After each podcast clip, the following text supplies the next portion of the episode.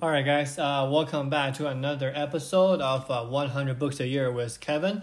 Uh, today, I want to continue our uh, discussion on uh, Bertrand Russell on philosopher's training. That's the main reason I want to share this with you guys because I think his approach is actually interesting. So, um, last time we talked about how philosopher's training is important, right? Like why why rational conjecture is important. Why do we need to make inferences when we're not sure, right? To decide what uh, what the truth is, right? Why do we need to do that? And this time around, I think it's the next passage. Um, Russell went in deeper in terms of what counts as a philosopher's training, right? And he believed that a philosopher's training can be break down into two parts. We have the intellect and we have the emotion. So today, I want to talk about the intellectual training, and tomorrow we're gonna, we're gonna go over the emotional training. So this shouldn't be that long of a material I prepared. So we can go slow and we can chat it up with you guys and give you guys some examples. Okay, so a philosopher's intellectual training, I think, is pretty self-explanatory. Uh, Russell doesn't believe that you have to have a degree to call yourself a philosopher. It's about the mindset. It's about the way of thinking. So, what is positive about the intellect training? Like I said, right, uh, Bertrand Russell was uh, the founding fathers of logic-based philosophy, right? A logician, if you may. Um, but his view on, lo- on lo- logician is actually interesting. Uh, towards the end of the book, maybe the next uh, chapters, he said that we shouldn't uh, study or examine um, pre-medieval logic, right? Like so, like the logics from uh, Plato and you know uh, Aristotle, we shouldn't do that.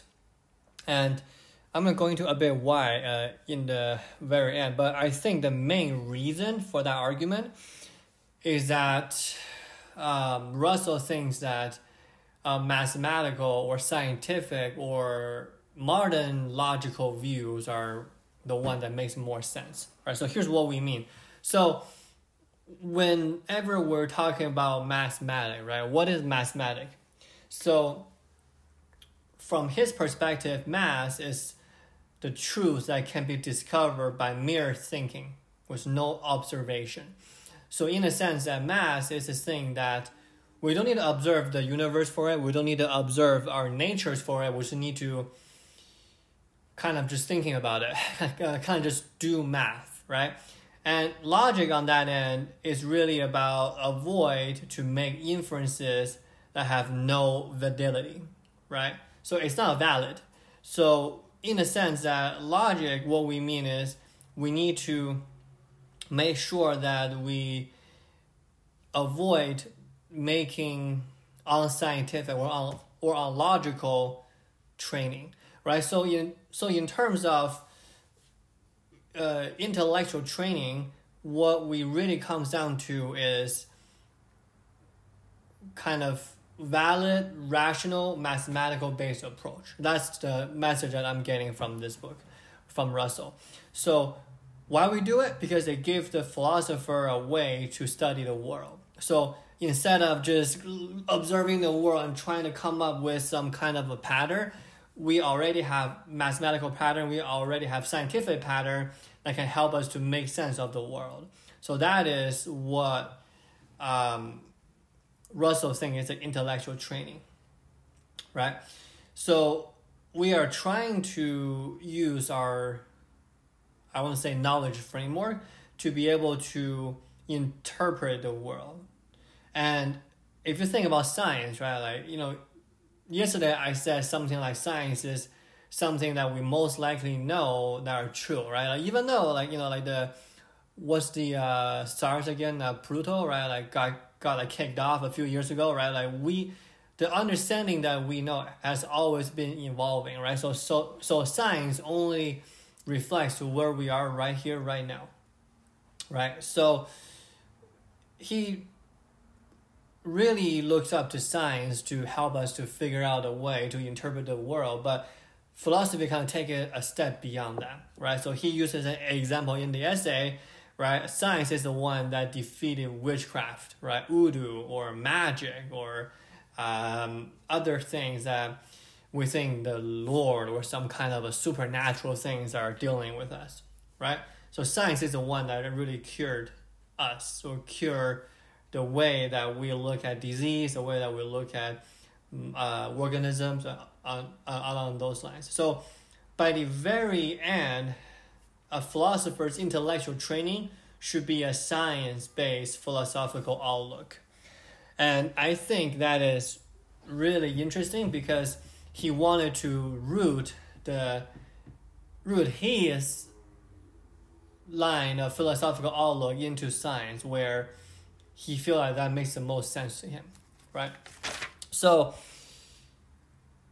to elaborate on that right um, russell said something is really interesting. He said the hour you spend studying newton or galileo is probably going to be worth more than the hour you spend uh, you know you know, uh, trying to read uh, Aristotle or uh, or uh, Plato, and I think that's that's really interesting because he thinks that the idea of old philosophy is quote unquote outdated because they are not science based or they're not really up with the times. Right? Like I remember um, there were some some podcasts with some messages talk about like how you know like how uh, Plato and uh, Aristotle are like sexist, right? Like they they don't really know the uh, women physiological cycles or routine that you know he made some comments you know you know writing about that right? So so like you know like they all prefer men and then the, uh and then the women is just you know something that is assistive to the man. So um I totally agree right? Like if if you put it that way like an hour of studying Newton or Galileo is going to be better than better than an hour I study Aristotle, and I do think that there is some value reading uh, Aristotle, but I haven't really devoted much time to read uh, specifically their works. But I think that um, right now, I prefer to read you know Bertrand Russell compared to you know uh, Plato or Aristotle. So. Um, something about the classics should always be studied, but uh, it's always dependent on interest or in terms of what's the thought process and what interests you right now, right? And another example that he used are you know science warfare with theology, right? Like back in the medieval times, right? Like the like the head of church, right, is the head of state pretty much, and then they have this committee, right? Like for a while, like I think it was Newton's time that you know, he had to present in front of the royal uh, religious uh, institute, right? Um, and science, you know, we we talk about that like the Galileo, right? You know, like you know, and they are just trying to play nice with uh, theological groups in the beginning, and now it's pretty much win the warfare against theology, right? Against I, I don't want to say major religious belief, but religious belief that can be used that you know coincide with politics and power and, and along those lines. So, is there any downside to intellectual training? Is, is there any negative side that we should be aware of? And Russell said yes. The downside is man's in, or woman's irrational beliefs, right? Meaning that uh, men at all times. I know he didn't include uh, women at a time. You know, see, like we're all going. Uh, uh that was some time, so he put down, and I quote: "Men at the times have been prone to believe what subsequent ages proved to be false." Right. So, in a sense that the belief that we believe right now probably going to be false information for our grandchildrens. Right.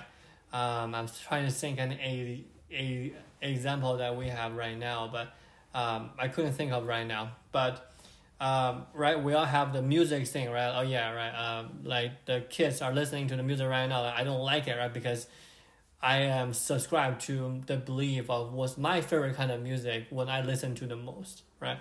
An example for me is uh, who uh, who's the pop singer right now? Billy, Billie Eilish, English, like the one with green hair. I just cannot listen to her music, I don't get her, right? That's kind of like the gap, a, a generational gap in that regard. So, anyway, So this is intellectual training for philosophers, and to sum up, it's really a scientific based outlook that Russell thinks that makes the most sense to him. All right, guys, and tomorrow we're going to cover the emotional training, and then we go from there. Bye.